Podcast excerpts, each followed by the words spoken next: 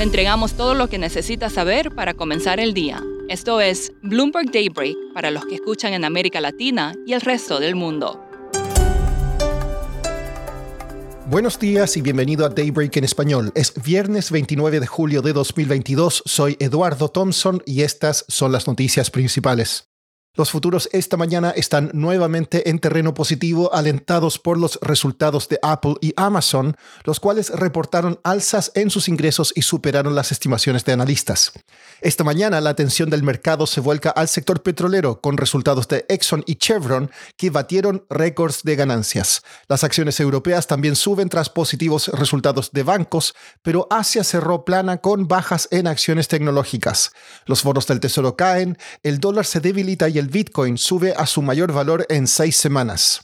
El multimillonario Bill Ackman dijo que las tasas de la Fed no están cerca de ser neutrales y deben alcanzar el 4% o más.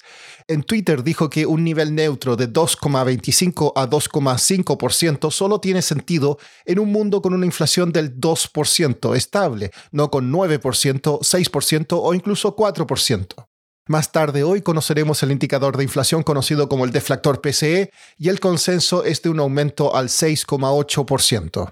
En Europa la inflación en la zona del euro se aceleró al 8,9% en julio por encima de lo previsto, pero la economía creció 4%, también mejor que las estimaciones.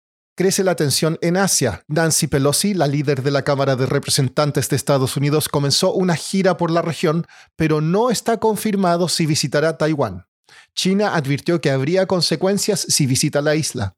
Joe Biden habló ayer por teléfono con su par chino Xi Jinping y acordaron reunirse en persona. Pasando a América Latina, en Argentina el presidente de la Cámara de Diputados Alberto Massa asumirá como superministro a cargo de las carteras de Economía, Agricultura y Producción. Los inversionistas esperan que Massa, uno de los políticos más favorables a los mercados en la coalición peronista, implemente medidas dolorosas de recuperación económica como elevar tasas, cortar el gasto y devaluar el peso. Silvina Batakis, quien estuvo menos de un mes en la cartera de Economía, asumirá la presidencia del estatal Banco de la Nación. En México, el PIB del segundo trimestre creció un 2,1% en 12 meses, por encima de lo previsto. Más tarde hoy se espera que el Banco de la República de Colombia eleve las tasas en 150 puntos básicos a pesar de las quejas del presidente electo Gustavo Petro. México se está preparando para conversaciones con Estados Unidos y Canadá tras las acusaciones de que el país estaría infringiendo el Tratado Comercial TEMEC. El presidente Andrés Manuel López Obrador comentó sobre el tema ayer y Max de Haldebank, periodista de Bloomberg News, estuvo en la conferencia de prensa. Acá nos cuenta más detalles ayer en, eh, en, la mañanera le preguntaron a, AMLO si, si él saldría del tratado TEMEC si México perdiera el, el caso, el panel que, que ya tienen contra México los Estados Unidos y Canadá. Y el presidente respondió que es muy importante este tratado para la economía mexicana, estar tan cerca al mercado estadounidense, pero agregó que no aceptaría ceder la soberanía de, México a ningún país. También dijo que él piensa que no va a haber ruptura en el tratado, primero porque México tiene razón y segundo porque no le conviene ni a México ni a los Estados Unidos.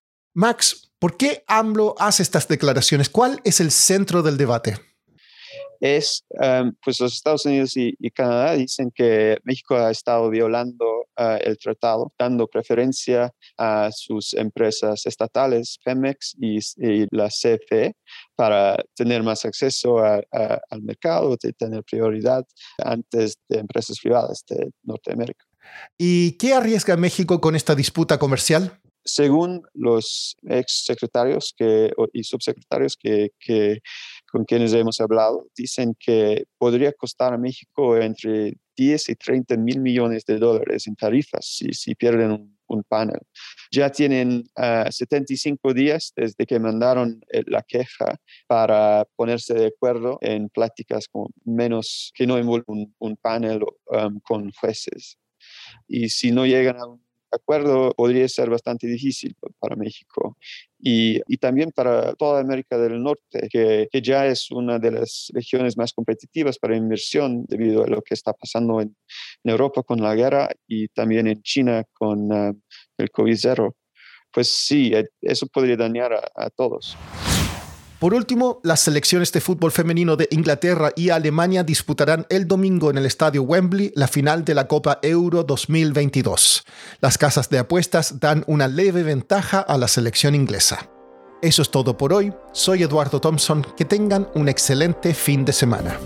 Para conocer todas las noticias que necesita para comenzar el día, revise Daybreak en la app Bloomberg Professional, donde puede personalizar las noticias que desee recibir. También puede suscribirse a la versión solo audio en Spotify, Apple Podcasts o la plataforma de su preferencia. Eso es todo por hoy. Escuche de lunes a viernes Bloomberg Daybreak.